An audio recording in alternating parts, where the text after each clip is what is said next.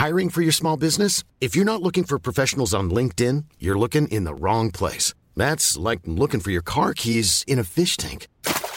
LinkedIn helps you hire professionals you can't find anywhere else, even those who aren't actively searching for a new job but might be open to the perfect role. In a given month, over 70% of LinkedIn users don't even visit other leading job sites. So start looking in the right place. With LinkedIn, you can hire professionals like a professional. Post your free job on linkedin.com slash people today.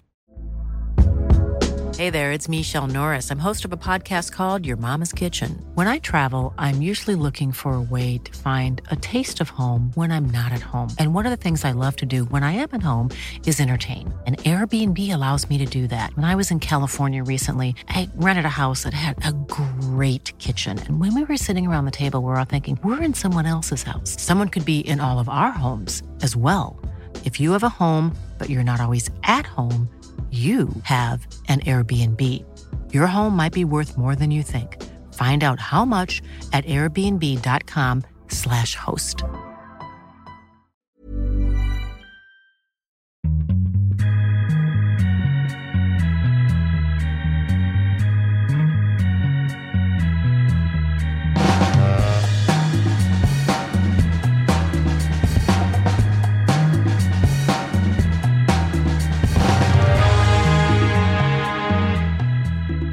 Är med glädje vi bjuder in till en ny Viasat Hockey Podcast eh, tillsammans med mig Niklas Gide och med en före detta kollega som sitter i bil nu från sitt arbete i Örebro på väg till Västerås. Han heter Johan Tornberg. Hallå Johan!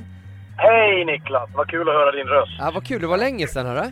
Ja, det var länge sedan. Jag trodde vi skulle ha lite chitchat du och jag under sommaren, men du har ju avvikit fullständigt.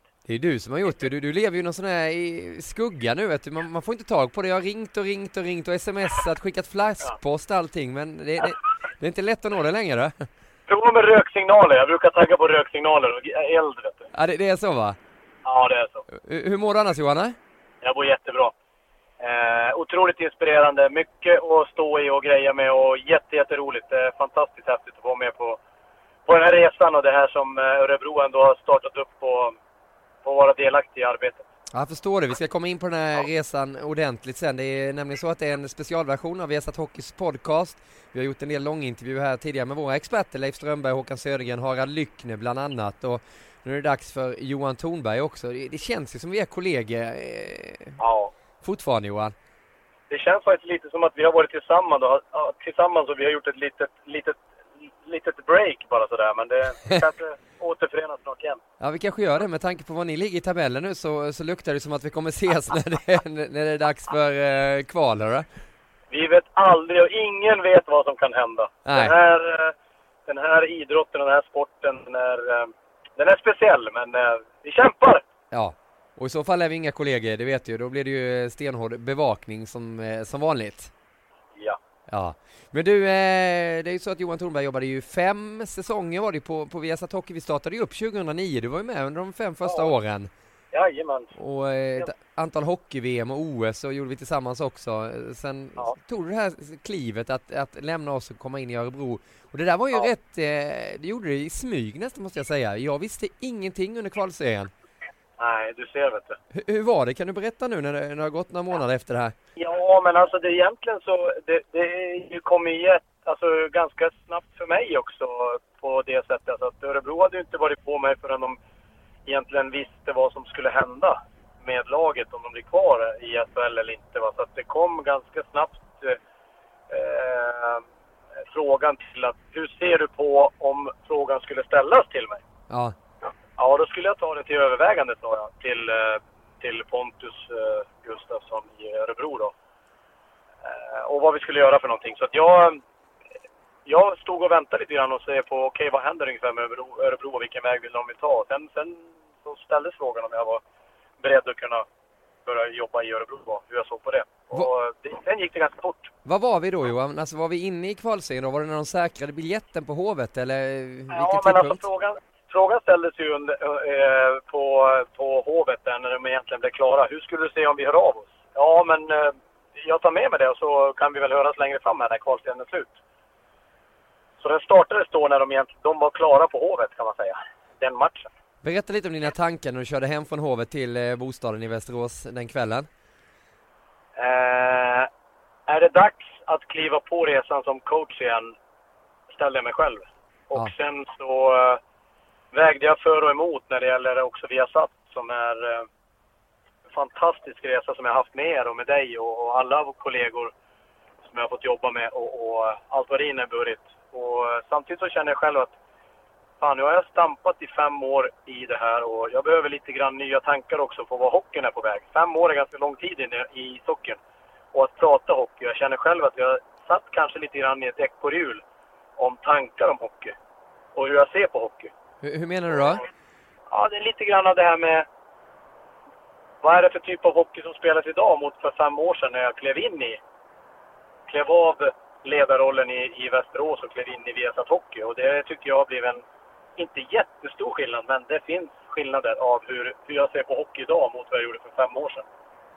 Vad är, vad är det först och främst du tänker på? Det är ju rätt intressant det där, vad, vad som har hänt under fem Ja. år. Med tanke på att du har varit så nära den ändå ja. Precis. Jag tror att det handlar om att eh, som tränare så har du, en, och jag har en filosofi och funderingar över hur, hur spelet ska göras. Och nu har jag en, en, en inriktning på backarna framför allt då i Örebro och, och eh, får fokusera mestadels på dem. Men det, det är inte bara backarna utan spelet blir ju att backarna behöver hjälp av forwards också. Helt plötsligt så nu när jag har varit här i två månader så tycker jag att jag ser på hockey på ett helt annorlunda sätt igen mot vad jag gjorde när jag jobbade alltså under kvalserien förra våren. Visst är det märkligt? Ja, det- Eller kanske inte? Ja det är ju väldigt märkligt egentligen. Men är det, är, Ja. är det för att du kommer den här dagliga kontakten med spelarna då? Ja. Ja. Och det dagliga snacket, det dagliga videosamtal, det dagliga det vi ser, det var- dag- vardagliga träningarna. Eh, hur är spelarna? Mentala närvaron, mentala tillståndet. Förståelsen för spelare. Jag menar, det är ju så här att som, som expert så kan man ju vara ganska snabb på att det ska vara påslag och man vill ha den här intensiteten som alltid eh, från båda lagen. Men det, nej, så är det inte alltid. Och det gäller bara att skapa sig en förståelse för det och det gör man när man är nere bland spelarna varje dag. Men har det förändrats, säger du på fem år? Har det förändrats sen du var spelare också? Nej, till viss del skulle jag väl säga. Men, men allt tycker jag har, det har med var du är någonstans, vilka organisationer man är i också över hur det, kan, eh, hur det kan förändras.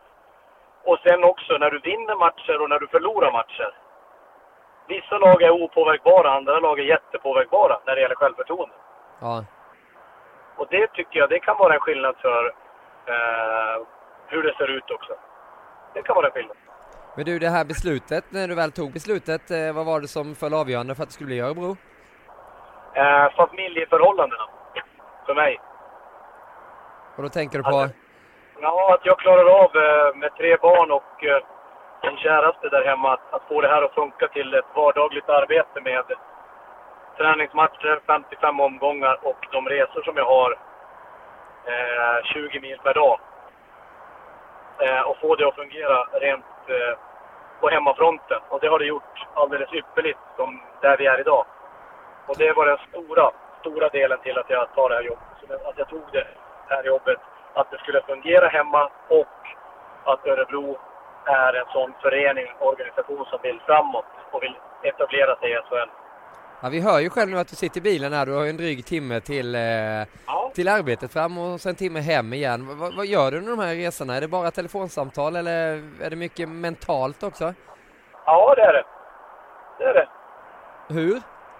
Ja, telefonsamtal till att prata med vänner och bekanta och ta den tiden till att en del slå på på vägen till arbetet och till matcher, en del slå av på vägen tillbaka. Uh, men det var någon av spelarna här nere, jag tror det var Brian Wilson som sa till mig när jag, när jag åkte, for omkring som en häxpipa där i omklädningsrummet så sa han det att uh, Maybe you have too much time in the car. Ja, det sa jag. Det kanske är så, för det börjar snurra så mycket saker i huvudet också, så man måste lugna ner sig ibland. Eh, och det kan finnas saker i det också. Men du, Men det är rätt roligt ändå. Det låter som man inte känner dig riktigt Johan. Vi som har varit med dig eh, på nära håll vet ju att du, du kan ju inte sitta stilla så den här timmen måste sig rätt jobbig i bilen också. Men för spelarna, hur är det när du, när du ger den här energin till dem? Köper alla din stil direkt? Det vet jag faktiskt inte, men jag hoppas att de gör det. Eh, jag är ju där för Örebro och för spelarnas bästa.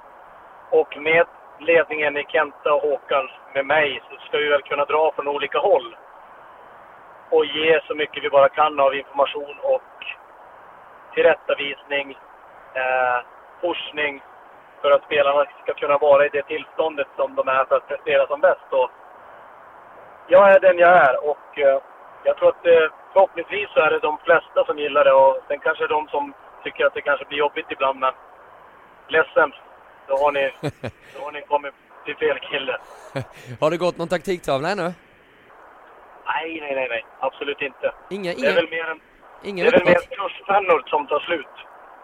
Ja, det är mycket slut. Färgen tar slut i tuschpennorna. Ja, jag kan tänka mig det. Men du, eh, den, den här hockeyresan Johan, det här är ju en specialintervju då med Johan Thornberg som alltid sitter i en bil från Örebro till Västerås via Satt Hockeys podcast. Du var ju förresten med när vi gjorde den första podcasten någonsin, kommer du ihåg det? Ja. Tre år sedan nästan. Men var var vi då, Niklas? Var höll vi till? Ja, men jag låg i eh, min dotters säng med massa gosedjur runt mig bara för att vi Ja. skulle få bort det där ekot. Under en filt. Under en filt, ja precis. Ja. Och jag satt under en filt hemma vid bordet i vardagsrummet och hade datorn framför mig. Körde inte det på Skype nu? Jo, vi gjorde ju det, bara för att, men det, Ja. men det blev inget bra ändå. Nej. Nej, vi fick skit för det också.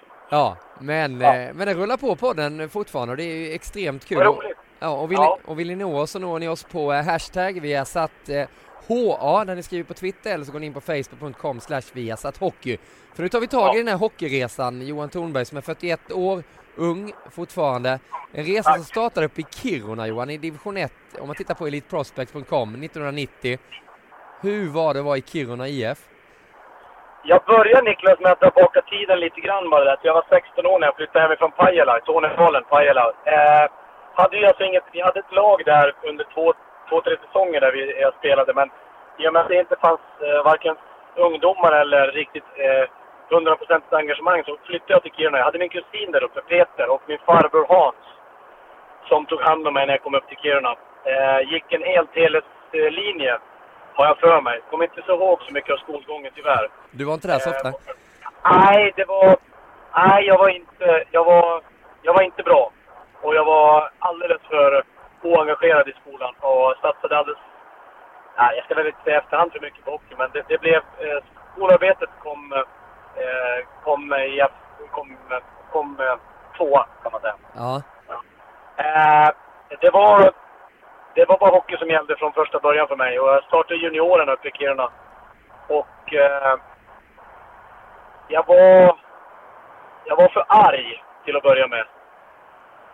Och var eh, otroligt eh, tävlingsinriktad och det kunde gå överstyr många gånger för mig, tyvärr. Ge oss ett exempel på vad som kunde hända där. Ja, det var alltså matcher där jag kände att jag blev eh, själv då illa behandlad av eh, antingen domare, motståndare och allting. Så gick det ofta överstyr där jag eh, använde armbågar, klubban som tillhygge eh, på ett jäkligt dåligt sätt och jävligt illa. Eh, och eh, straffade laget ofta och drog på mig extremt mycket dumma utvisningar och matchstraff. Eh, på grund av mitt, eh, mitt temperament. Som inte var okej på den tiden. Vad blev, det, Eh, vad blev det för konsekvenser av det Johan? Hur, hur behandlade ledarna dig där uppe i Kiruna när du kom som, som ny kille då från Pajala? Ja, jag fick, jag fick med många, många avhyvlingar och många tillrättavisningar som jag tog, som jag lyssnade på och förstod också. Och jag själv var ju otroligt ångerfull när det hände, men jag kunde inte riktigt hantera de här, de här äh, topplocken som brast på mig. Det var mycket som gick sönder i huvudet på mig, men ofta otroligt ångerfull och, och, och ledsen efter att det hände. Och, och, men jag hade- inget riktigt vapen till att hantera det här när det hände eh, mot domare och motståndare och så. Men eh, jag kommer ihåg ett tillfälle som var... Ja, det var, det var direkt förnedrande, ska jag säga dig. Men, men jag lärde mig mycket av det också. Det var, vi hade en coach, Nikolaj Putjkov eh, som var den första OS-målvakten för Sovjetunionen, som det var. Okej. 65-åring som kom till Kiruna och eh, tränade mig under de åren. Och, och eh, otroligt tävlingsinriktad tränare och tränade jäkligt hårt för oss. Jag var ju bara 17-18 år då. Då var det ett tillfälle. Eh, det började med att han spelade mig aldrig sista 10 minuterna i matcherna. På grund av att jag kunde... Alla lag visste att petade de bara fingret lite grann i ögat på mig då, slog jag till dem och då hade jag två minuter. Ja. Eh, det hände en gång när de gjorde det. När vi kom in i matchen, vi vann matchen heter det, men det var på hemmaplan. Eh, där det hände, men vi vann matchen ändå. Men då kom vi in i omklädningsrummet. När alla stod i omklädningsrummet, då kom han in. Och så sa han åt mig bara, han kallade mig för Johan! Johan! sa han. Ja. Då la han mig på bordet som stod mitt i omklädningsrummet. Han la mig. Han sa lay down on the table. Ja. Han kunde engelska, för han läste både engelska och han läste svenska. Och jag förstod inte vad han menade. Då drog han klubban i ryggen på mig så jag fick lägga mig på bänken. På bordet, mitt i omklädningsrummet. Med hela laget runt omkring. Sen daskade han mig med klubban på arslet tre gånger, stenhårt. Alltså som en piskrapp? Piskrapp över arslet på mig. Oj. Eh, och det var ju självklart jävligt genant för mig, men någonstans där så förstod jag att mitt beteende, det är inte okej. Men, men, Eh. men vad hände? Gick, gick det här vidare? Ringde du hem till dina föräldrar? Eller? Nej, nej, nej. Jag vet inte. Jag har pratat säkert med någon av mina kompisar. Hans Oskowski. Hans Wallson, ett coach i Skellefteå idag. Och med i omklädningsrummet, bland annat. Eh, men jag pratade säkert med dem, men jag kommer inte ihåg om det, vad jag, hur jag uttryckte mig eller vad det var som hände. Men eh, ja, det var, det var tufft, men eh, säkert på något sätt kanske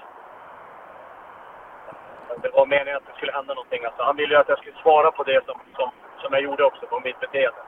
Men var det här en vanlig jargong, hur, hur det gick till där uppe då, Nej. alltså bestraffningar? Nej, nej, nej. Men, men, hur, en- men hur var det som Det spelare Johan? han- Ja, som spelare, jag, alltså tävlingsinriktad, eh, hade ju otroligt svårt att förlora och det var det som kom ut också över mig. Och jag kommer ihåg att jag gjorde en bra första säsong för Kiruna där det var fokus på att spela ett enkelt backspel och kraven höjdes på mig till andra säsongen där ingenting fungerade och jag ville göra allting så svårt för mig och jag kommer ihåg ett tillfälle när det var jag var så pass besviken på mig själv så att jag fick inte ut all aggressivitet så jag var tvungen att ta med mig två stycken gamla klubbor och sticka ut utanför Lombia ishallen så fick jag avreagera mig på en, eh, på en dvärgbjörk utanför precis bakom fotbollsplanen. Så jag slog den första klubban sönder och samman och sen tog jag den andra klubban och slog den sönder och samman och jag hade en massa stickor i händerna för det var ju träklubbor på den tiden. Ja. Bara för att få bort alla onda saker som jag hade inom mig. Men jag tyckte att det blev bättre, men på något sätt så gav mig ändå de, mina vänner då, Hans Oskowski och Hans Wallson framförallt då, stödet till att fortsätta jobba och tänka på vad jag ska göra istället för att vara så arg då, på något sätt. Men, men var det här samma sak på träning, att du kunde rycka ihop med, med lagkamrater då? När, Ja, massor, massor, massor, massor. men hur genererade det då? Blev, blev det bråk ja, då? Men, ja, bråk, men ofta så fick jag, då hade jag ju någon som var en överman och jag kommer ihåg Henrik Blom, en stor ljus herre som var ja, nästan dubbelt så lång, men 1,95. Men han, han sa ju åt mig många gånger och eh, även eh, jag hade eh, Fjällborg, Bäckström, spelare som var på mig ofta om beteende och sådär också, vad jag skulle göra. Va? Och de tvekar ju aldrig om att och, och klappa till mig då. va. Men, nej, men det, var, det, var en, det var en bra uppfostran då med, med allt vad det innebar. Men det var en tävlingsinriktad träning och en tävlingsinriktad, tävlingsinriktade spelare. Så det, det var många gånger som det, det Men du Johan, just att komma till Kiruna, Kiruna är ju ändå kända för att fostra spelare. Var det något speciellt där uppe som du märkte av i Kiruna? precis det jag pratade om där med tävlingsbenägenheten och spelare som, jag menar, skulle jag gå och lägga mig på en massagebänk första året så var det någon som välte och sa att det här gör vi inte. Du är junior här, anpassa dig. Det är vi som är äldre som är först va. Det ser jag ju aldrig idag. Eh, men så var jargongen. Men också den här, alltså vi hade ju så mycket buss. Vi hade VHS-kassetter och första, jag menar första veckan som vi började spela då var det ju slut på alla nyheter på VHS. Så vi hade extremt mycket tid tillsammans i bussresorna. Vi hade 35 mil till Boden. Fyra timmar var vår närmaste bussresa. Ja. Så vad jag menar med det, det är att vi hade otroligt mycket tid, vi har ingen mobiltelefoner, till att lära känna varandra. Och bara det byggde ju också den här gemenskapen till att man kunde också ryka ihop på träningar och ha en otroligt hög nivå på att vilja bli bättre. Och du, och du blev ju väldigt bra, för jag menar, du var ju med i det svenska junior-VM-landslaget. Eh, det var ju 92-93, eller hur? Ja, 93 med bland annat Peter Forsberg och Marcus Näslund, Niklas Hävelid med mera, med mera. Sundblad, ja massor med duktiga spelare. Men hur gjorde du då, då som kom dit och, och fortfarande var den här arga Johan egentligen? Hur, hur anpassade du dig när du skulle spela med de här killarna som du visste var lite, lite stjärnor? För det var ju Peter Forsberg och Marcus Näslund redan då väl? Ja, men hur snälla var de då på den tiden, som 20-åringar? Hur var de då? Magnus, Magnus Wernbloom etc. Eh, Mikael Magnusson, Hävelid. Ja, men jag kan säga det en sak, alltså, när det gäller det, när jag fick komma med på dem, eh, Andreas Johansson får vi inte glömma. Nej. Alltså det var Thomas Holmström. Alltså det här var spelare som hade en sån tävlingsinriktning för det är löjligt och även har det än idag. Det är det jag menar, det här fick ju mig också att bara fortsätta. Och ha en sån tävlingsinriktning så det var löjligt. Eh, jag menar det var ju fullt bråk på, på träningslägren inför junior-VM. Ja. Wernbloom, Forsberg, Näslund. Det var ju fullt krig. Eh, jag menar, det var ju bara att fortsätta. På något sätt så var det ju bara att det var... Det handlar om att vara sig själv och få vara med i de här gruppen. Det handlar om inte på något sätt att börja, börja dela ut rosor helt plötsligt så att det blev en, en blomsterhandel. Utan det var ju precis tvärtom. Det var en tävlingsinriktning och en tävlingsmiljö som var löjlig. Löjligt häftig att få vara med om. Men, men hur, hur gjorde du? Hur mycket plats tog du Johan? Nej, jag vet inte. Jag och mina Lovikkavantar, när jag kom ner till de lägren efter att Strömbruk var uppe i Kiruna och jag kom ner till till Arlanda och hade min landslagsjacka på och Lovikkavantarna på. Det var 15 plusgrader så för mig handlar det om att göra mitt och, och, och framförallt att få se de skickliga spelarna som fanns där. Och jag var ju där för att göra det jag kunde bra. Och det var därför Tommy Tom tog ut mig till juniorlandslaget. Att jag, han gillade väl det han såg i att eh, klara av ett backspel och ett enkelt backspel. Jag var inte på något sätt något flashig med pucken och, och sådär. Utan jag tyckte att jag spelade på den tiden otroligt enkelt bara. Och hade väl ett helt okej skott också från blå linjen. Men framförallt så tyckte jag själv att jag krigade hårt i man-man-spelet. Men du, kommer du ihåg det att, eh, liksom att, du, att, man redan då pratade om Foppa och Näslund? Var de så otroligt mycket bättre ja. än alla andra? Ja, alltså de hade en nivå som var utöver det vanliga när vi mötte andra, alltså andra lag redan då deras skicklighet. Alltså inför junior-VM så spelade vi inte de spelarna heller i Hofors sista match mot Kanada för vi var rädda för att de skulle skada dem helt enkelt. Vad hände då? Det var ju fullt bråk. Jag åkte på en spearing och Magnus Wernbloom flög in med, med sin klubba rakt in i Kanadas bås och sen var det ju fullständigt tumult i Hofors. Ja. Med all rätt. Vi skulle möta Kanada då i första matchen i Gävle. Som vi också gjorde och förlorade första matchen då. Och det var ju den matchen som blev direkt avgörande för junior-VM-guld eller sista. Så ni mötte alltså Kanada inför i en träningsmatch där. Det har man ju pratat om rätt mycket nu senaste ja. åren också, att de skulle sätta in i respekt då ja. Ja, och det har de ju gjort. Det ser vi ju historien här för två år sedan bland annat när vi fick skadade spelare. Och jag säger inte att de är ute efter att skada, men de, de, de vill skapa en fysisk närvaro för visa att vi är tuffa, vi är starka. Då kan det gå överstyr också. Du det där, eh, det blev väl silver den turneringen om inte jag minns helt fel Johan. Eh, Kanada vann ju i och med att det bara var, det blev ju aldrig något slutspel där. Hur, hur mycket svider det tycker du? Har, har, vi haft ett bättre juniorlandslag någonsin någon gång? Vi har ju vunnit guld i och för sig, men ändå. Ja, jo, vi har ju vunnit guld efter här då i, eh, när Mika Zibanejad fick avgöra i Sadnina mot ryssarna. Men det var ett fantastiskt bra lag, det kan jag säga. Det var ju med så bra spelare och vi gick ju igenom turneringen och Pop och Näslund hade ju rekord med Niklas Sundström målrekord och det ligger väl kvar än idag. Ja. Frågan om det kommer kunna eh, slå det någon gång. Men, men det är klart att det... Nej, jag ska inte säga att det strider på något sätt. Silver är silver ändå. Vi lyckades inte vinna första matchen, men vi, vi vann ju i seriesystemet, men vi förlorade på inbördes möten mot Kanada. Peter Forsberg, han, hade, han spelade sju matcher. Han hade sju mål, 24 assist, 31 poäng. Ja. Marcus Näslund gjorde 13, 13 mål där, den turneringen. Bara en kort episod. Vi spelade mot Finland, vann med 9-1 eller 9-0. Eh, de hade ju eh, Saku Koivu, eh, Jere, eh, nu ska vi se det, eh, vi se om de hade eh, Sami Kappanen och Jere Lehtinen i en kedja. Ja. Ganska mycket rutin på dem. Spelade 5 mot 3 mot oss. Skulle teka mittzon. Peter Forsberg blev utbytt. Jag och Hasse Jonsson spelade backpar. Jag fick gå in och ta teket. Jag förlorade teket, men de drog bak pucken så hårt. Poppa tog full fart, käkade upp deras back och hissade i pucken i spel 3 mot 5. Det var löjligt. Det var löjligt. Men du, hur, hur var den här gemenskapen vid sidan om där? Något du kommer ihåg? Någon historia från den här turneringen? Hur kul Ja, hade ni? Fantastiskt roligt. Framförallt med Andreas Johansson. Vad gjorde han då? Nej, massor. Det är saker som visst det kan hända på poddar också, men vi hade så fantastiskt roligt. Bo, bodde du tillsammans med AJ?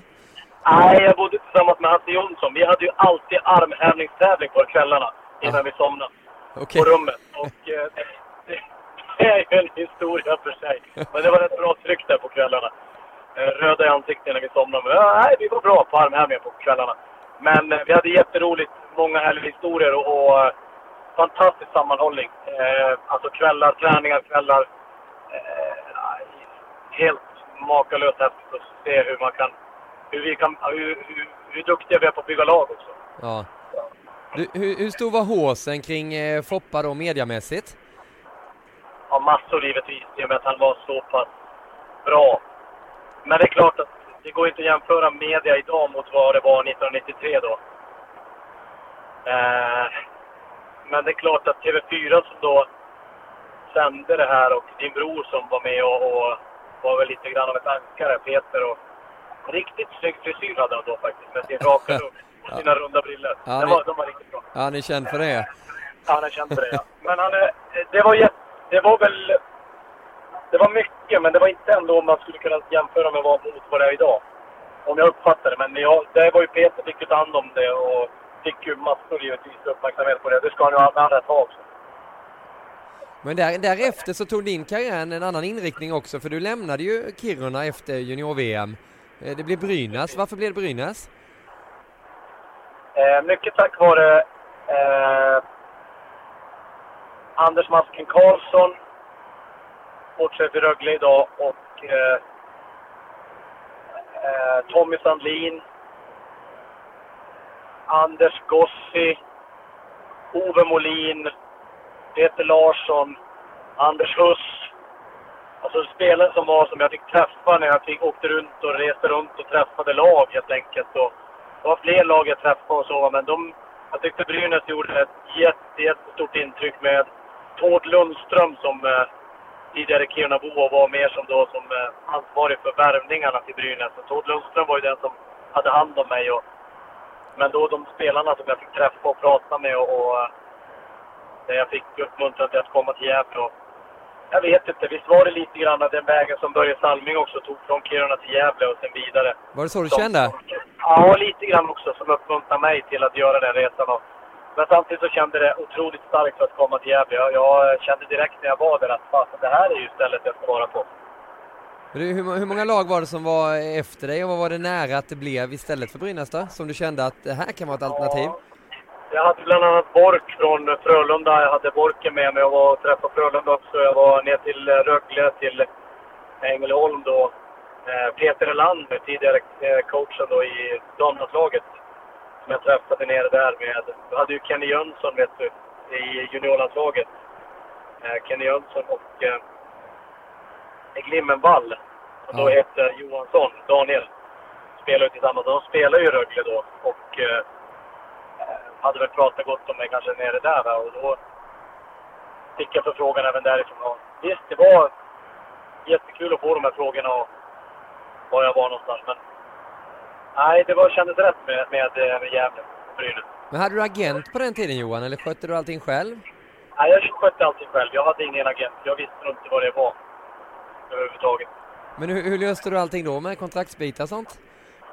Ja, i ärlighetens namn så kommer jag inte riktigt ihåg, men jag vet att jag blev erbjuden ett kontraktsförslag och jag sa ja direkt när jag fick det. Det Ja, var inte så mycket till förhandling utan jag... Jag hade i Kiruna hade jag 800 kronor i månaden i tre år. ja, Eh, och studiebidrag. Och sen så när jag kom till Gävle så fick jag... Jag tror jag fick 20 000 i månaden oj. 1993. Och för mig var det ju alldeles utmärkt Ja, det är klart. att få spela hockey och det kändes kanon. så var det lite bonusar och gick till slutspel och allt vad det innebar. Och så, då var det full fokus på hockeyn. Men hur var det då att komma som eh, ung junior-VM, kanske inte ska säga stjärna ändå, men en meriterad juniorspelare och komma till klassiska Brynäs på den tiden? Ja, och inte bara komma dit, utan det var ju faktiskt Brynäs som hade vunnit SM-guld 1993 på våren där. Ja. Jag, hade, jag kom till ett lag som var fullspäckat med duktiga spelare och en extrem konkurrens. Så uh, jätteväl omhändertagen av i, allihopa. Framförallt då Anders Masken Karlsson som blev lite grann av en mentor och, och jag kan säga pappa, han tog hand om mig. Jag hade inte någon möjlighet att åka hem under julen till exempel för det gick ingen flyg i Sverige den 25 och vi skulle träna den 26. Så han tog, upp, tog med mig med hans familj, med Kicki och han då, och han, eh, döttrarna upp till Älgnäs som det heter och fick vara med honom under julen bland annat. Jag hade otrolig stöttning av honom och sen fick jag en jättebra bekantskap med eh, Daniel Kastelståhl bland annat och Mikael Lind som jag umgicks med jättemycket där vi spelade i Team Gävle. När jag inte platsade i Brynäs så, hade vi då det här division 1-laget Team Gävle som fanns. Som jag spelar i. Då har vi ju Göran Flygis Sjöberg och Björn Åkerblom som tränare. Ja. Det var fantastiskt bra och en jättebra väg att gå. Vi som inte platsade då i Brynäs A-lag kunde alltid spela och spela mycket då i division 1 i Team Gävle. Men det där måste ju varit en ny värld för dig som, som har kommit då och, och var dominant i hemma när du bodde i Pajala, sen upp till Kiruna, snabb debut där och spelade division 1 och så vidare, och så till juniorlandslaget och helt inte, och plötsligt inte platsa. Hur tog du med ditt temperament det? Ja, precis. Intressant. Bra fråga Niklas. Tack Johan, äntligen! ja, precis. eh, givetvis besviken och, och frustrerad och arg, men på något sätt just då förstod ju inte jag varför. Men eh, det är klart att jag ville ju ha chansen, men jag spelade 11 matcher första säsongen och var ju otroligt besviken. Och, och arg givetvis. Självklart ska jag vara arg, men, men det är klart att någon sväng så kom det ut på någon träning och jag fick Anders Huss över mig där han satte klubban i ansiktet och sa nu är det färdigt, nu lugnar du ner dig ungefär. Ja, det, det, gick så långt alltså? Ja, ja absolut. Absolut. Eh, jag vet att jag råkade över med masken också som ändå var min, eh, min, min, eh, min mentor på många olika sätt. Och han bara fnyste åt mig ungefär och talade om var skåpet skulle stå och hur jag skulle bete mig. Men, men inte på, kanske på allt för mycket. Men nej, en grundarighet som, som eh, men inte, jag tyckte inte att det gick överstyr. Det var någon gång under en match där jag jagade Magnus Svensson i början och, och rappade han över armen. Slog han alltså högt över skulderskydden. Helt, jag visste inte varifrån den kom.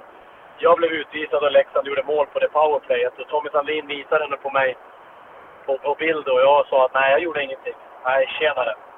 En yxa rakt i, i axeln på Magnus Svensson och då var det ju färdigspelat för mig. Ja. Så du satt, du satt alltså och argumenterade emot Tommy Sandlin i omklädningsrummet? Ja, säkert. Vad, vad, uh, hur tänker du kring det nu, Johan? Ah, direkt, eh, eh, alltså både beklämmande och eh, oförsvarbart. Det, det, finns inte. Men, men då gjorde jag det. Eh, jag ville spela, jag ville jättemycket, men jag, jag, fick inte ut det på rätt sätt. Men du, berätta hur det var att ha Tommy Sandlin som, eh, som tränare. Hur var han? Tommy var en... Eh, vad ska jag kalla det för? Alltså, hade ju en isträningar som var i punkt och pricka och, och, det gick inte att, komma oförberedd på något sätt. Alltså det var en stomfärg med träningar. Alla som har haft Tommy Sandlin kan ju bekräfta det. En stomfärg med träningar. Alltså uppvärmningsdel, speldel, huvuddel och eh, en eh, skridskodel kan man kalla det för. Utöver det som man hade en, en som handlade om mycket om det mentala eh, för en hockeyspelare och det mentala tänket. Alltså hur du kan tänka som spelare och vad som kan hjälpa en hockeyspelare till att vara förberedd och, och vara mentalt stark helt enkelt. Klara av motgång.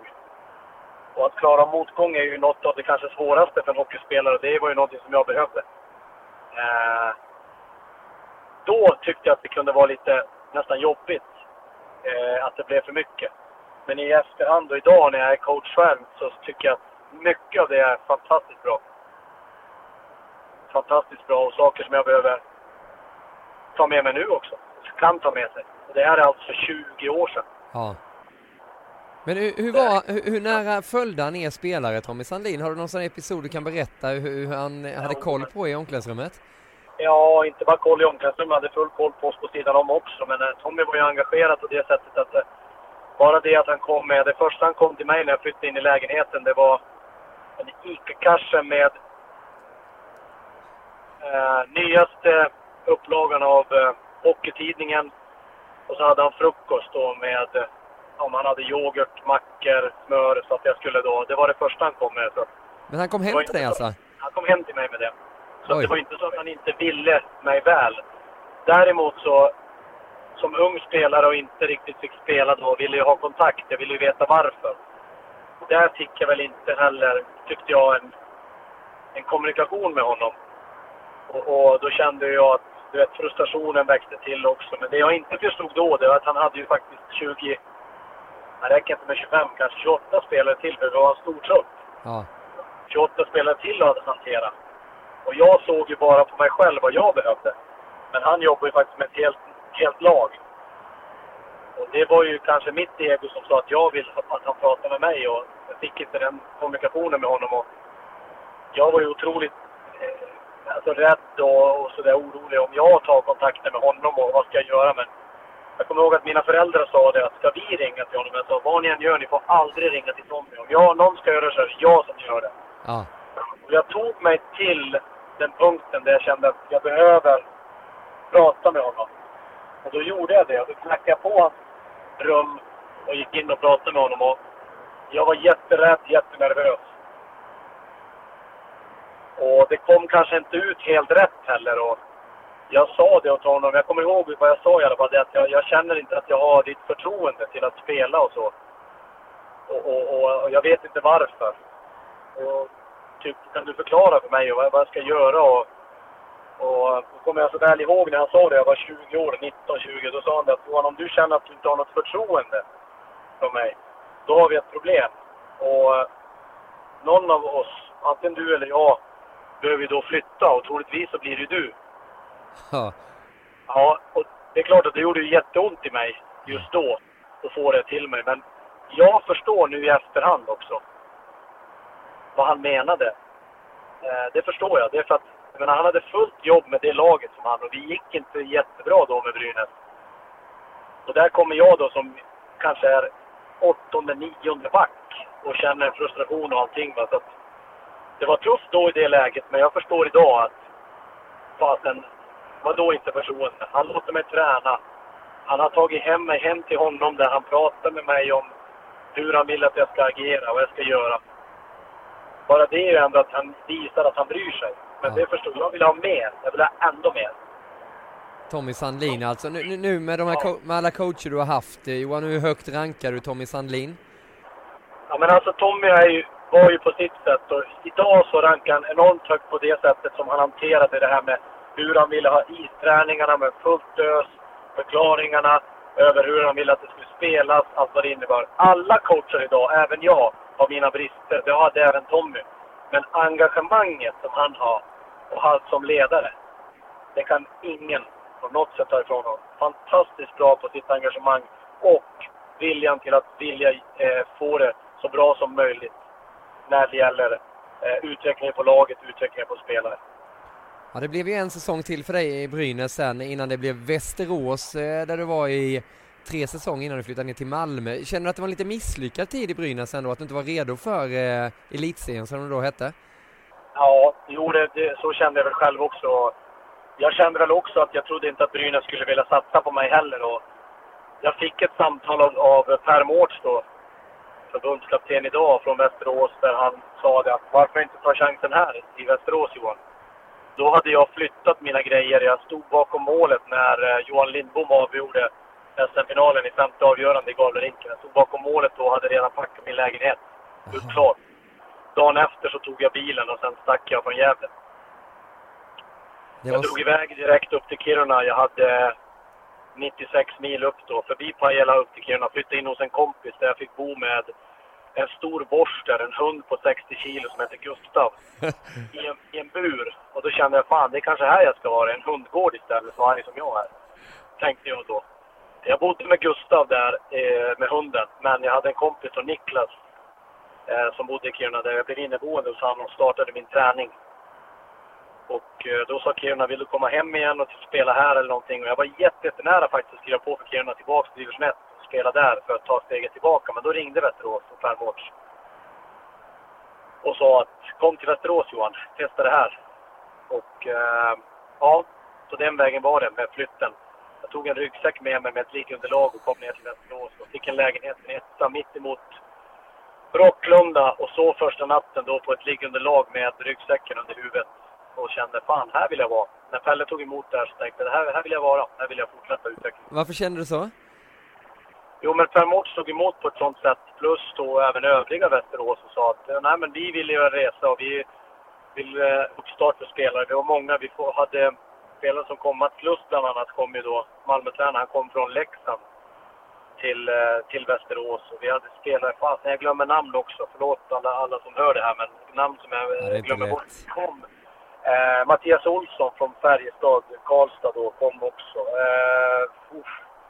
Fredrik Öberg kom från eh, Boden ner, så vi hade många spelare som kom från olika, vad ska jag säga, små trubbiga till, alltså tidigare säsonger. Och Pelle Mårts samlade ihop oss. Patrik Zetterberg var i Västerås och spelade i Västerås då. Eh, samlade ihop oss då säsongen 96, 97. Nej, 95, 96. Ja. Eh, och eh, sa att vad fasen, kom hit då. Pelle gnuggade igång oss och vi, vi klarade oss ifrån, vi var nästan på väg, alltså vi klarade oss ifrån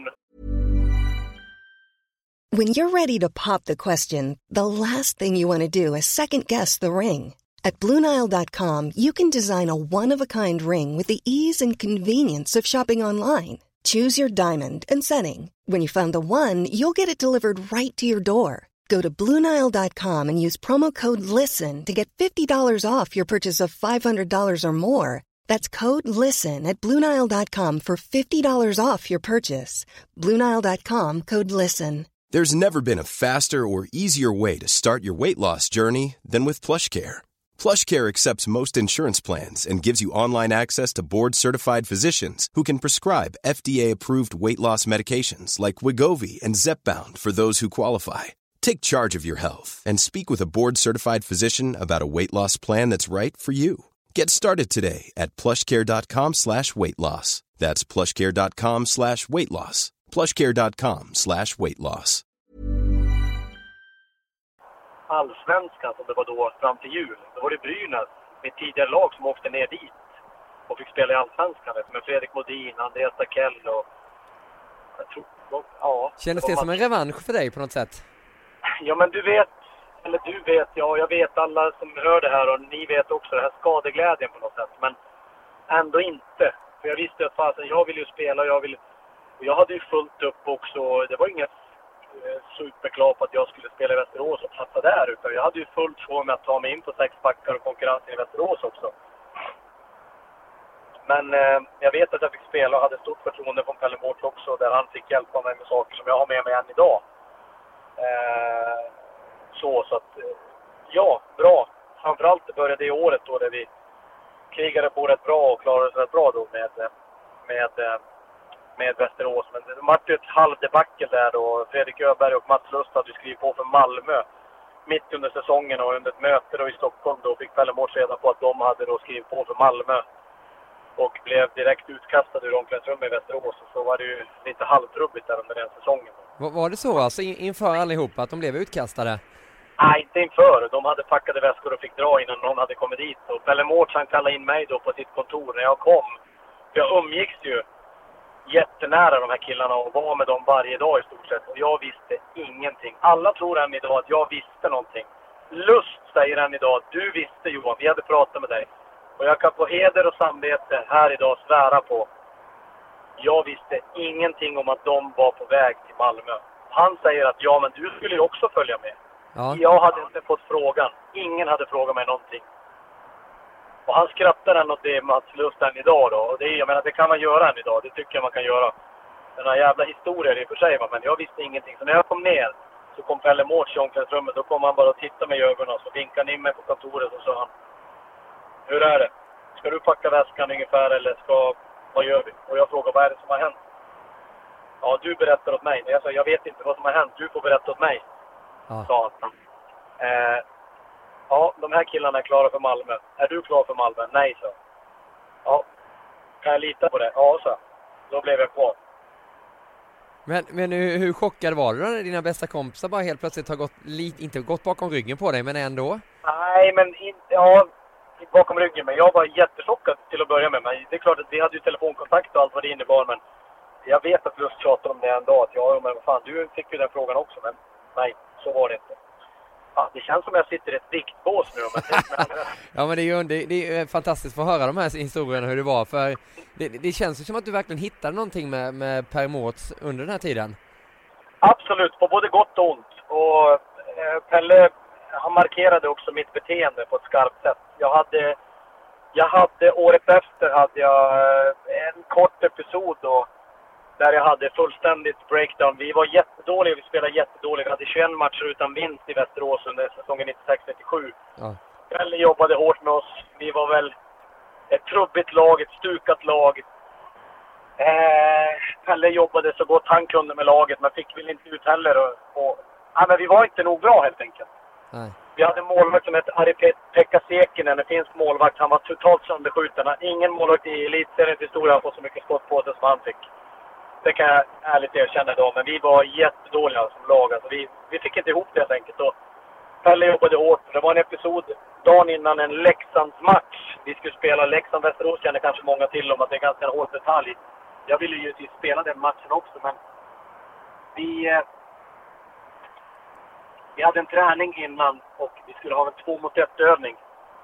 Eh, och ner bakom mål åkte eh, Andrei Lulin, en, en, en ökänd back som hade eh, såna här höfttacklingar som var rätt skarpa och, och eh, han åkte ner bakom mål i alla fall och spelade upp pucken till två forwards. I det här fallet var det Roger Rosén och eh, Patrik Zetterberg Ja.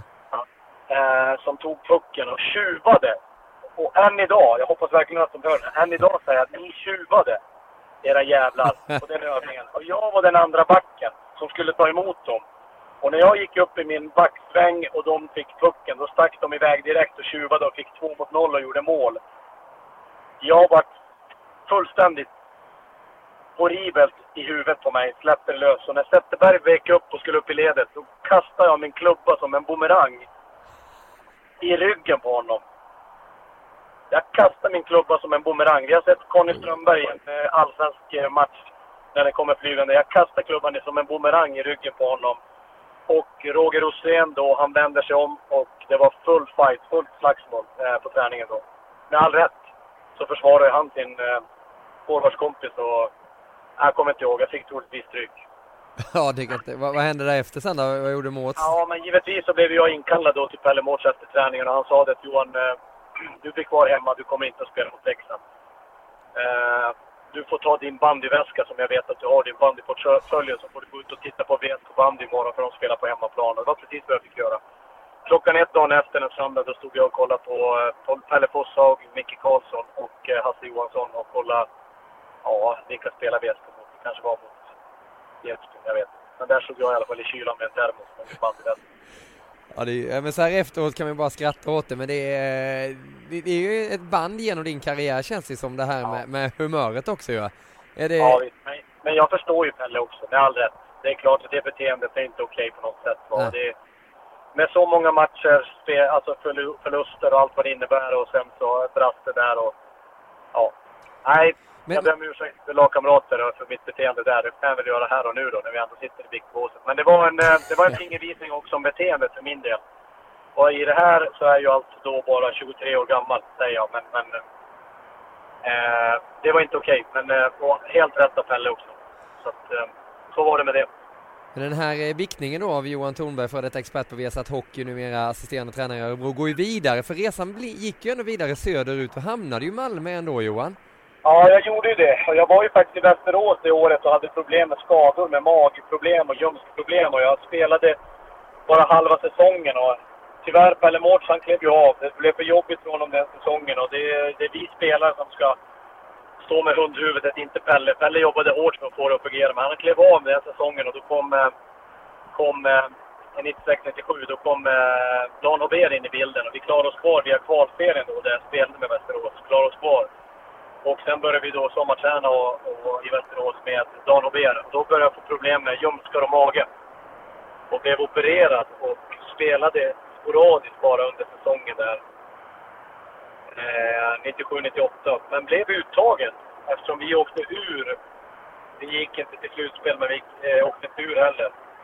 Eh, fick komma med alltså till eh, under 98, våren 98 där, så fick jag komma med på första lägren som även landslaget fortfarande till Norge. Känner vi till, va? de här första träningsmatcherna inför VM. Ja. Där fick jag vara med och då började jag känna mig pigg. För jag hade inte spelat speciellt mycket under säsongen och haft problem med mina skador och då började det bli bra. Och sen tog sig resan under den våren 98 och vi alla träningsläger allting. Och sen slutade, eller slutade men på Globen, Globen Games som spelades alltså sista turneringen innan VM när jag och Jan Mertzig, Luleåbacken då, eh, hade egentligen slogs om en plats. Och då, skulle de, då sa de det, Tommy Tomt och eh, Kent Forsberg, att vi kommer att ta med oss en back som kommer att vara reserv till att börja med. Och jag fick den platsen av dem och varför vet jag inte, men det är jag ju glad för idag då. Men jag fick följa med då VM 98 då, våren 98. Och inte bara följa med heller Johan, du är, du är en av de stora guldhjältarna i den svenska ishockeyhistorien för det där Ja. laget som ni hade 1998 i eh, Schweiz, Zürich, ni var ju i Zürich hela tiden där väl? Ja, Så, så avgjorde du, det var, ju, det var ju en märklig final också, det var ju, man spelade ju två matcher där var det ju, det var ju Finland Ja. gånger två ja. Finland gånger två. Vi mötte dem också alltså, under gruppspelet där eh, min backkollega då... Åh, kom igen nu Johan, glömmer jag bort allting. Vi vann alltså 1-0. 1-0 första gruppspelet och sen så gick vi då, vi hade problem med Vitryssland vet jag, Mats Sundin avgjorde på slutet där 2-1 mål på Vitryssland. Men vi vann ju alltså nio matcher. Tommy Salo var ju fantastisk i målet. Ja, Och vi hade alltså två finalmatcher och jag gjorde mål efter 10-21 i sista perioden. Första matchen 1-0. Och andra matchen dagen efter, med en sömnlös natt, så blir det alltså 0-0 och vi lyckas vinna guldet där då. Och den enes död, den andres bröd. Min tidigare kollega och vän då, Mattias Nordström på Viasat, NHL-expert på Viasat, som kom från Los Angeles Kings, fick ett slag på sitt knä och fick en så kallad droppfot. Och jag satt på cykeln och sa att Johan, vi anmäler dig för vi, han är skadad. Då fick jag komma in i laget. Då fick göra det här målet då som vi fick också. Men ja, det fick guldet.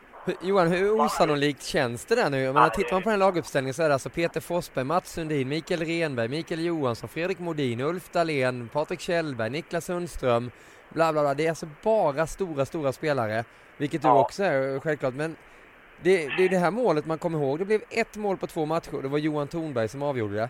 Ja, det är som när de skickar en bild åt mig.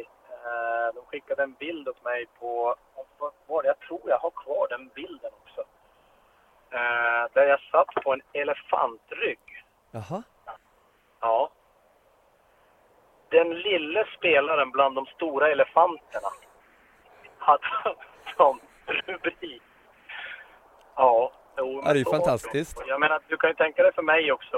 Eh, jag som spelare då som med den lilla erfarenheten som jag hade att få vara med de här killarna som jag då hade spelat junior-VM då med Forsberg och bland annat och, och, och eh, Sundström också. Hävlid, Eh, Hävelid, Hävlid Sundström. Några stycken som vi hade, så de kände ju till oss bra. Tommy Thompson var backcoach också då under VM 98. Så de kände ju till oss. Men att just att få det förtroendet som jag hade av dem och sen få då med Micke Renberg som jag kände till från Toronto, Modin från Toronto, Sundin från... Alltså, du vet.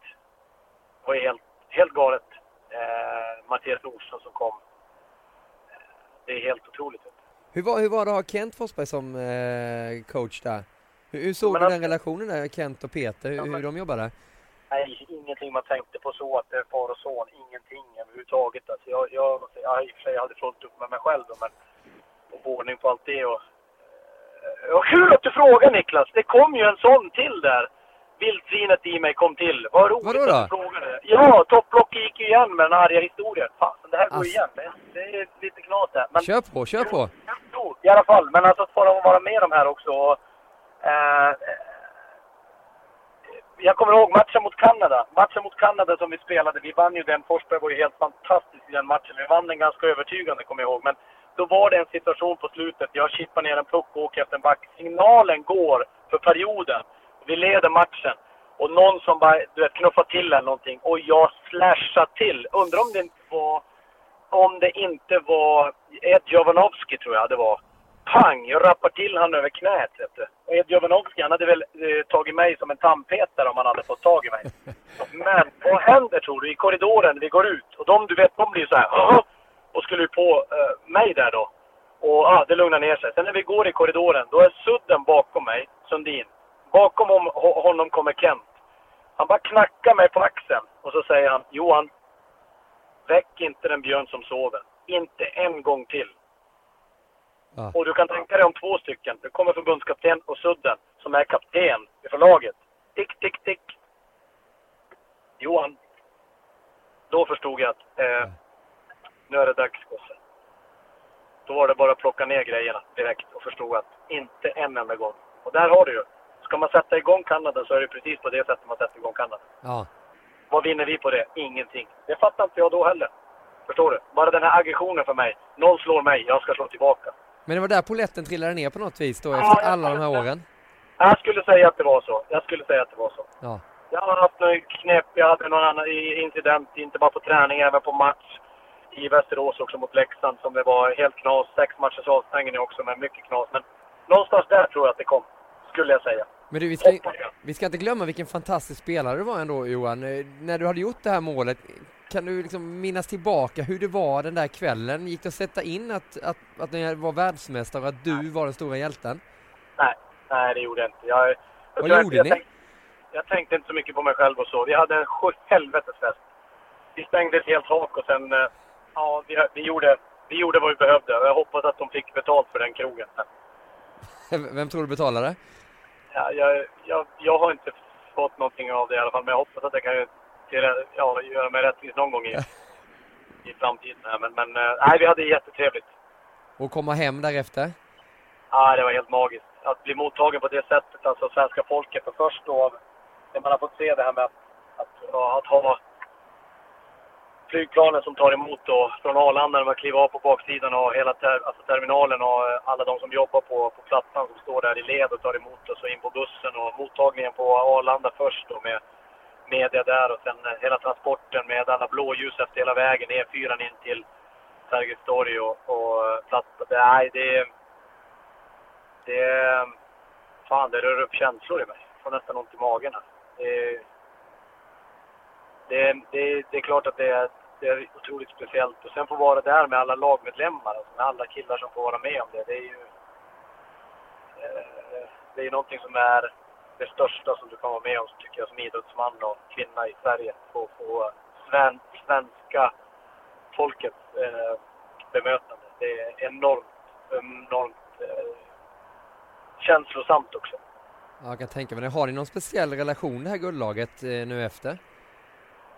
Inte så, men vi som träffas, det är klart att vi hälsar på varandra och allt vad det innebär. Så, men inte så att vi har ett eh, det är inte så att vi har påskmiddag varje år, det har vi inte. Men, men det är klart att det blir ihågkommet också. Det, är ju, det blir ihågkommet när det är 1-0 och 1-0 målet. Men det är ju så många andra som är bra under den turneringen också. Eh, så det är bra. Sen fick jag vara med om någonting otroligt speciellt och det var ju att få ta emot allting med de hyllningarna som jag fick i min hemby Pajala då med sitta på en, en, ett meschatak med en guldinklädd stol och där tidningarna, alltså Kuriren tror jag det var, eller NSD, som tog alltså pokalen som, som Renberg stal med sig i trunken. VM-pokalen och, och, och de Ni stal VM-pokalen alltså? Stal VM-pokalen hem. Alltså han tog den hem till sig till Piteå, om ja. jag förstod det rätt. Och då tog de den av honom och körde den i en filt upp till Pajala. Så jag fick alltså använda den och fick åka kortege genom byn själv gammalt Merca-tak inklädd i en guldsits, en gammal stol som hade knutit fast då. Mina grannar och min då tyvärr bortgångna farfar stod och tog emot mig i Pajala i sporthallen med sång och jubel och de hade satt i resultattavlan på 1-0 och 10-21 tror jag tiden stod på då när jag gjorde målet. Och sen Ja. då med och jubel och i stort sett ja, 3000 invånare men att det var då 1500 pers inne i lilla sporthallen i Pajala. Så det var ju otro, otroligt känslosamt och, och det är ju helt galet när jag tänker på det idag. Jag förstod in, ingenting då.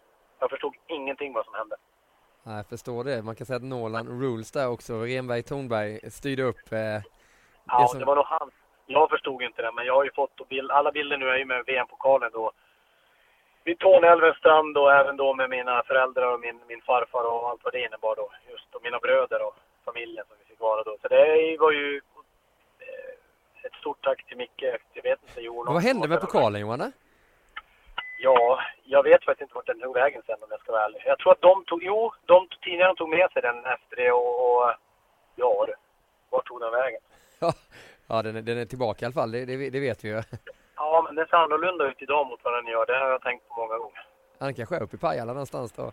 Men du Johan, eh, vi måste gå, vi, vi, vi måste gå vidare med den här. Jag hop- hoppas eh, alla lyssnare gillar den här podden för den, den blev lång men det var, inte så, det var inte så oväntat heller. Vi har en del att prata om, så brukar det ju låta när vi pratar vanliga telefonsamtal du och jag. Men du, det blev ju Malmö därefter. Ja, Eh, det var, det. var det mycket tack vare guldmålet? Eller har du skrivit på innan? Nej, Nej det, det hoppas jag inte att det var ett mål som gjorde det utan att det var min, min, mitt sätt som spelare som tog mig dit då. Det var ju eh, Niklas Wikegård, eh, Stefan Lund som, var, som tog mig till Malmö då och eh, med Percy och, och då hade jag en agent eh, som, som hjälpte mig också från Västerås då. Jag visste att det var lite problematik och med ekonomin i Västerås och jag kände väl att jag behövde göra någonting och plus att jag fick otroligt bra betalt mot vad jag hade i Västerås. Så att jag, vad är otroligt bra betalt Johan? Om du berättar att du hade 800 i, i Kiruna, du hade 20 000 Ja. i Brynäs. Vad hade man i Malmö på den tiden? jag hade runt 100 000. Ja, och då är det, det är 98 det alltså, 1998. Ja, Hur kändes det att skriva på ett sånt kontrakt? Ja, men det förstår du själv att det var inget svårt eller svårt val heller. Jag visste att Malmö, vi tänkte bra lag, bra spelare som är på väg ner och ett lag som är, vill utmana om, om, eh, om guld och, och allt vad det innebär när det gäller Malmö. Så det var inget svårt val för mig. Men hur skulle du vilja beskriva de tre åren som du var nere i Malmö? Eh, fantastiskt bra år. Eh, jobbiga på många sätt också, men fantastiskt bra och lärorika år. det var det. Jag vill också poängtera, du vet, det är ofta det var under den tiden, du vet med Malmö, det här med pengarna och allting och de kunde betala bra, bra löner och sånt där. Och alla som vet mig inom hockeyn och idag, det är svårt att tacka nej om man får så bra erbjudande också. Men varför jag lämnade Västerås då, det var ju för att jag visste att det var svårt här och Västerås gick ju faktiskt i konkurs också 2000. Så att, eh, när man får de indikationerna så var det ganska lätt också att lämna för att känslan var att det kanske inte blir så bra ändå. Du på tal om, nej precis, och på tal om pengar där i Malmö, de här historierna man har hört om att Percy kom ner i omklädningsrummet efter matcherna och snurrade på ett hjul, hur var det med dem egentligen? Ja, men det var ju det. Men det var ju inte några större pengar. Det var ju bara med en rolig grej och rent en mediegrej också där matchens lirare fick snurra på en... Och antingen fick man väl en hundralapp, eh, en dime cola på någon och sen kunde man få 10 000. Men det var ju någonting som gick till lagkassan i så fall. Om jag förstod det rätt. Jag tror att det var Marcus Sturesson, han fick ju stå där framför hela tiden. Han fick ju matchens lirare, jag vet inte, han fick väl ett helt badrum om eh, Till slut. Men, men eh, han var och drog i den där snurran flera gånger om vet jag. Och det var Percy som tog ner snurran? Ja, frågan är om vi fick de där pengarna överhuvudtaget eller om det var så att han tog dem själv. Snål Turesson. Haha, det fick du. Ja, det måste, det, det måste kolla upp det där också. Men du, eh, jag vet att Wikegård har sagt att han ångrar lite den här Malmö-tiden. Eh, men, men för dig så är det snarare tvärtom egentligen. Du, du ser det som tre väldigt framgångsrika år. Ja, det blev ju det. Det blev ju mina sista också. Ja, kom in på det. Kom in gärna på det Johan. Vad var det som hände? Ja, men alltså, det blev mina år där och jag, jag hade ju, jag fick ju problem inför sista säsongen med knät. Men, men vi hade ju otroligt mycket nederlag också i Malmö. Vi gick ju till slutspel till slut, men klarade oss inte fram mer än länge till eh, semifinal som bäst. Men det var mycket nederlag och jobbiga tider där. Vi fick kämpa hårt och det var mycket turbulens och det var allt, allt möjligt som hände med flygresor och, och, och, och eh, situationer. Både bra och dåliga, men vi hade det, det, var inte, det var inte lätt på något sätt. Men eh, från bakslag så kom ju också styrka tycker jag. Så att vi, vi, vi åkte ut i semifinal men vi kunde aldrig kriga, kriga om guldet och det var ju tufft då. Sen 2001, eh, det var ett jäkligt tufft år för mig själv där skadorna började göra sig påminda i knät. Eh, min farfar och bäste vän gick bort i januari 2001. Eh, det var jättetungt. Eh, mådde inte alls bra. Jag kände att jag hade problem med mitt ben och jag tömde knät och sprutade kortison i knät från i stort sett hela hösten framåt från 2000 till 2001. Jag eh, fick ett utspel, fullständigt utspel mot AIK på hemmaplan där jag skulle rakt igenom en branddörr med min, med min, med min, eh, med min näve där topplocket gick igen fullständigt horribelt. Eh, slog sönder min egen hand. Eh, var borta i fyra veckor eh, på grund av att två benpipor som stack upp genom huden på mig i handen. Eh, Vad sa Malmö då med tanke på den höga lönen som du ändå hade och var en av stjärnorna?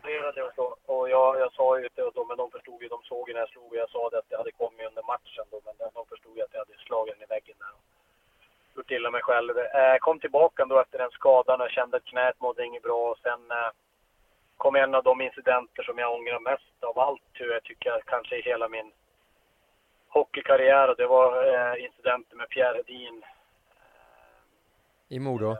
Modo under slutspelet mot Modo där jag eh, crosscheckar honom alltså framför målet eh, i nacken och det är väl bara jag och Pierre vet vad som händer där men det, det på något sätt så fråntar det mig aldrig ansvaret till varför jag crosscheckar honom i nacken och det finns ju eh, kablas ut ganska kraftigt de bilderna också. Men vad var det som hände då?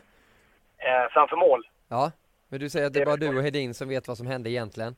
Det är bara vi som vet om det och det är bara vi som kan veta om det. Det är bara vi som kommer att få veta om det. Eh, så var det i alla fall. Men på något eh, jag eh, kan inte frånta mig mitt ansvar vad jag håller på med då med min klubba. Det är helt oförsvarbart och det eh, skulle jag egentligen i dagsläget om det skulle hända igen så skulle jag nog troligtvis få antingen skulle jag få en månad eh, sitta inne eller så skulle jag få dagsböter idag.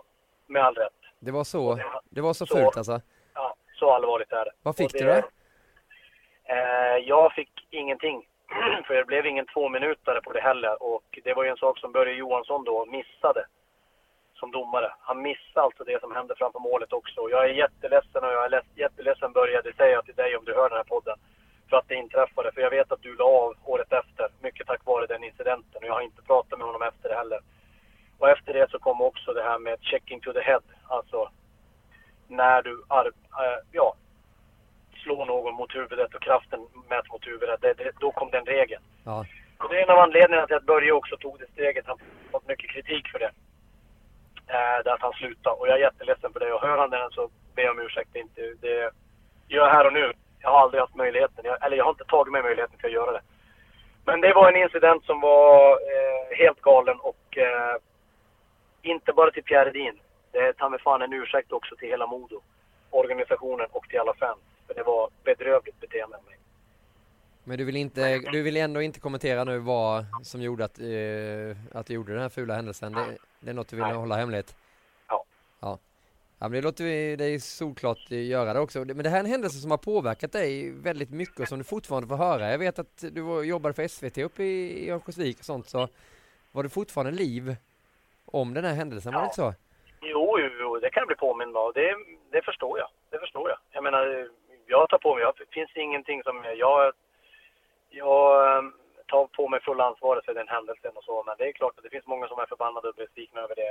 Eh, men eh, någon gång kanske man, man kan släppa det. Jag har släppt det i och för sig, men jag är ju den som har utsatt andra för det. Eh, på något sätt måste man, eller måste jag också gå vidare och andra också gå vidare. för den incidenten. Ja. Men som sagt, det var, ett tuff, det var en tuff uh, vår med allt vad det innebar och mådde inte bra. Sen så kommer den uh, händelsen också och uh, sen är vi ute ur slutspelet och sen krånglar knät och det visar sig att nej, det finns ingen återvändo där läkarna säger, jag frågar om jag får ett eller två år till och de säger att nej, du får ingenting till. Oj ska överhuvudtaget kunna klara av att leva ett normalt liv. Och då är jag 27 år ung fortfarande.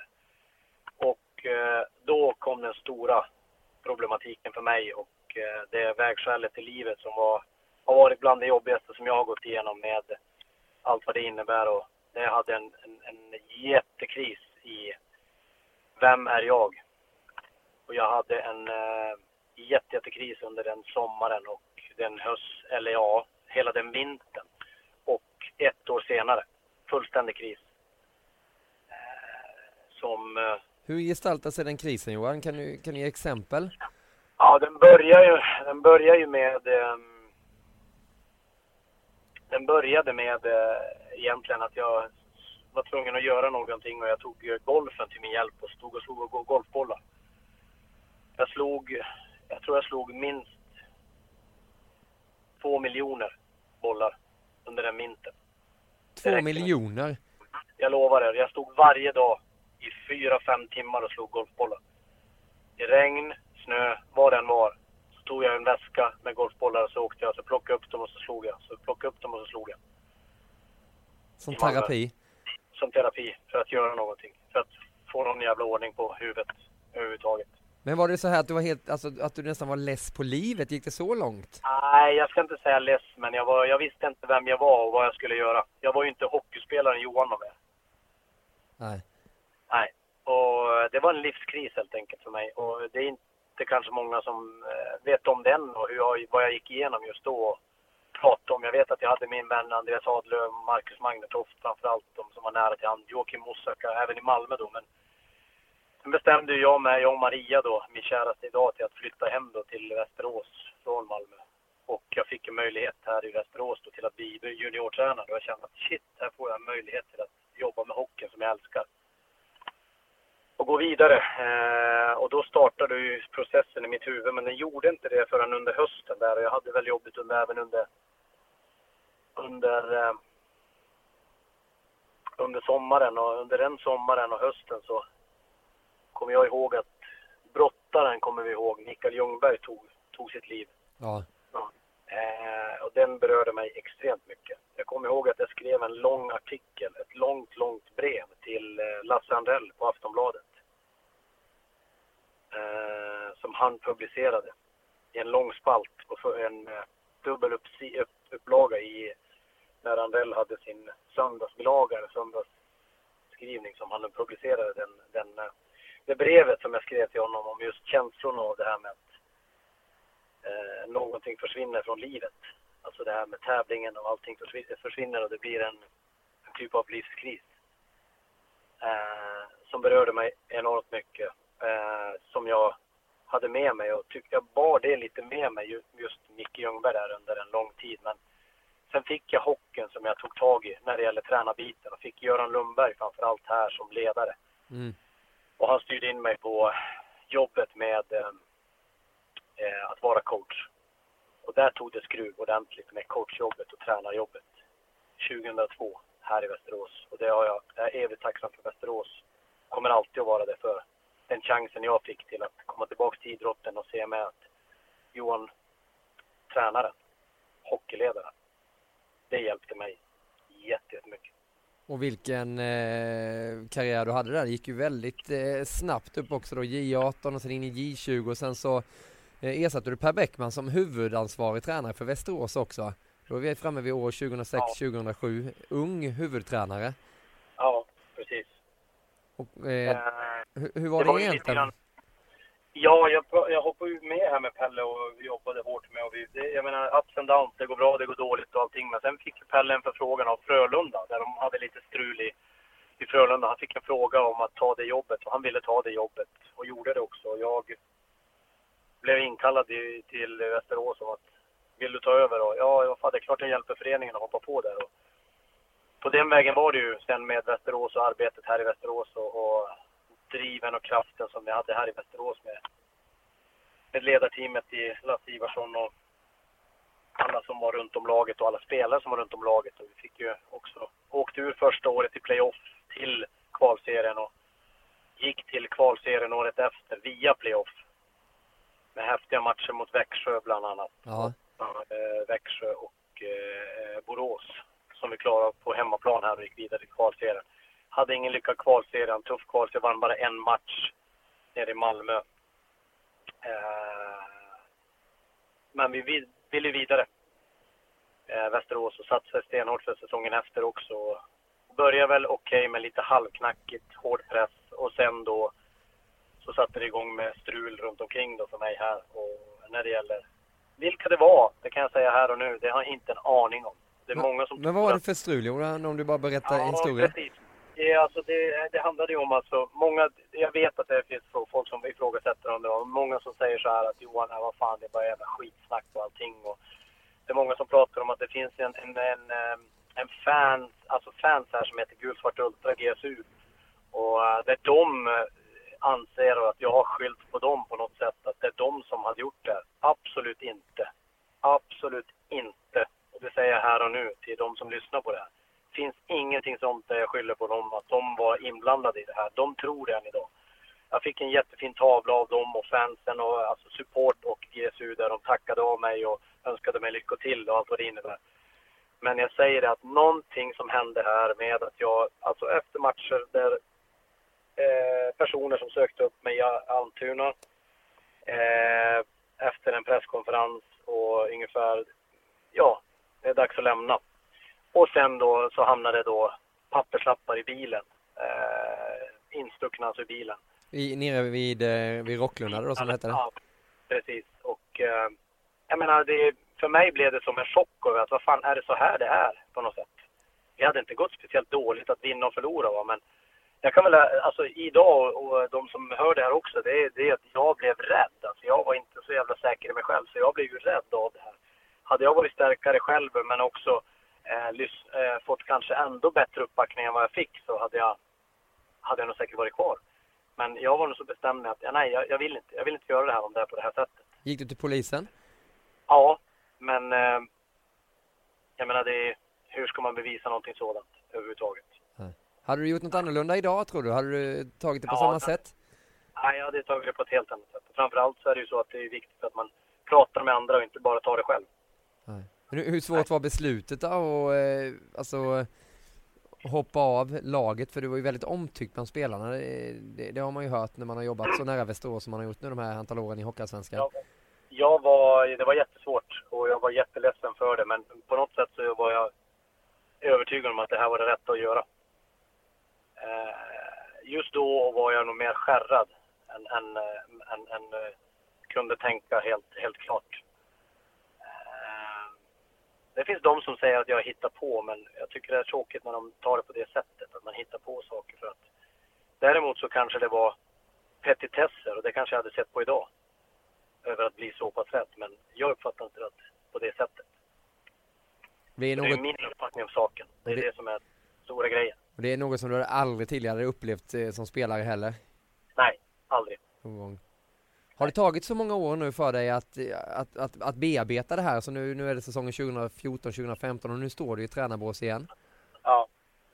Ja, bearbeta vet jag inte, men det är ju så att jag blir ju jävligt berörd av Jag menar, vi har ju inte, vi har ju kollegor, du och jag, som jobbar på Viasat på fotbollen som har blivit utsatta för det här i Stockholms... Vi såg det förra året där Stockholms AIK-ledarna blev utsatta för hot och trakasserier. Va? Så det, är inte, det är inte någonting som är helt ovanligt heller att det kan bli. Va? Men det är, det är en liten, liten klick som kan bete sig på det sättet. Och de ska ju absolut hållas så små och verkligen hållas jävligt strikt utanför. Och framförallt så ska man vara starkare som förening och ledarteam när saker och ting inträffar. Och framförallt så måste det komma fram. Allt som är möjligt att se hos andra måste komma fram. Hur utsatt är man som, som elittränare i dagens samhälle? Ja, det är klart att man är utsatt, men också det, det viktiga är att du, du, du läser du läser och du, du, du tar emot det du tar emot så helt enkelt. Men, men eh, jag menar, det går bra och dåligt. Det alla måste veta om när det gäller ledare och allt vad det innebär. Folk som är engagerade eh, jobbar stenhårt för att få allting att fungera så gott man bara kan. Jag förstår när det blir besvikelse. Jag förstår att folk vill att man ska vinna. Men att ta det till nästa steg är för mig en... Nej, det är någonting som inte finns hos mig överhuvudtaget. Till att ta det till någon extra grej eh, och börja utsända något hot. Det blir ingenting bättre. Laget mår inte bättre, organisationen mår inte bättre av det.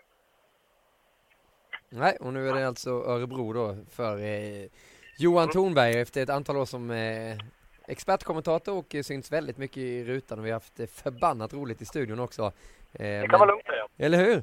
Ja. Eh, och man måste bara, många som kommer minns ju dig som OS eh, Ja, du tog ju över studion helt under OS. Du blev den stora publikfavoriten där bland alla experter. Vad var det som hände egentligen i Sochi, Johan?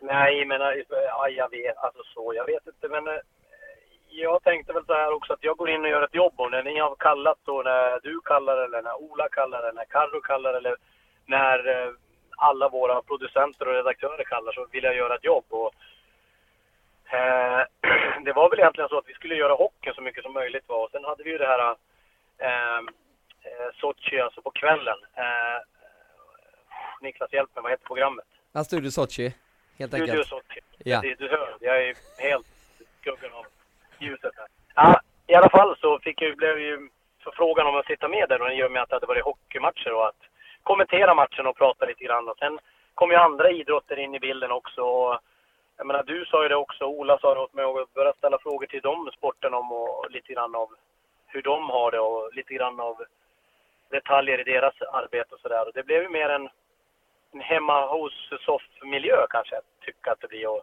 jag tyckte det var jätteroligt och intressant att få vara med med de andra experterna och prata andra idrotter. För det är ju någonting speciellt med ett OS och alla, alla vinteridrotter. Ja, jag håller med dig helt, men du, du kan väl bara, vi minns oss tillbaka till OS i Sochi Johan, i februari, när Charlotte ja. Kalla drog förbi i stafetten, gjorde en makalös eh, upphämtning, bragdguldet är ju, är ju givet. Hur lät Johan Thornberg då? Jag kommer ihåg nere i, jag, jag satt i soffan med Carolina Klüft och eh, Lisa Miskovsky satt jag nere i den lilla soffan.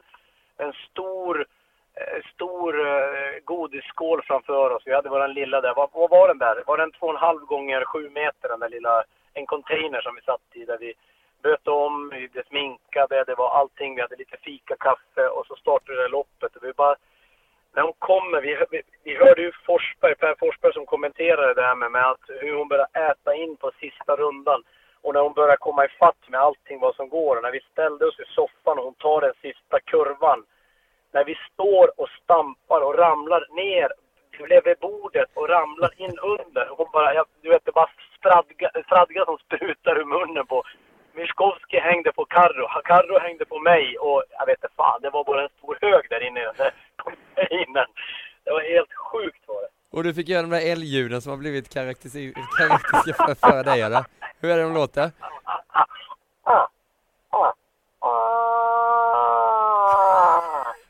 Ja, det är fantastiskt. Det får bli en bra avslutning på den här podden Johan. Eh.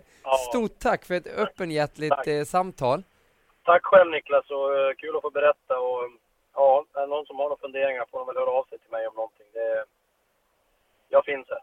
Det vet vi och eh, du är alltid välkommen tillbaka till Viasat Hockey. Men skulle det bli kvalspel, vilket vi inte hoppas eh, självklart för din del Johan, då ses ja. vi vid mikrofonen i februari, mars månad blir det i så fall ja. Mars månad. Ja. ja. Du gör allt undvik väder. Ja, precis. Jättetack! tack själv. Tack så mycket. Och eh, tack till alla som har lyssnat på den här podden. Eh, ni når oss alltså på hashtag viasatth eller facebook.com slash viasathockey.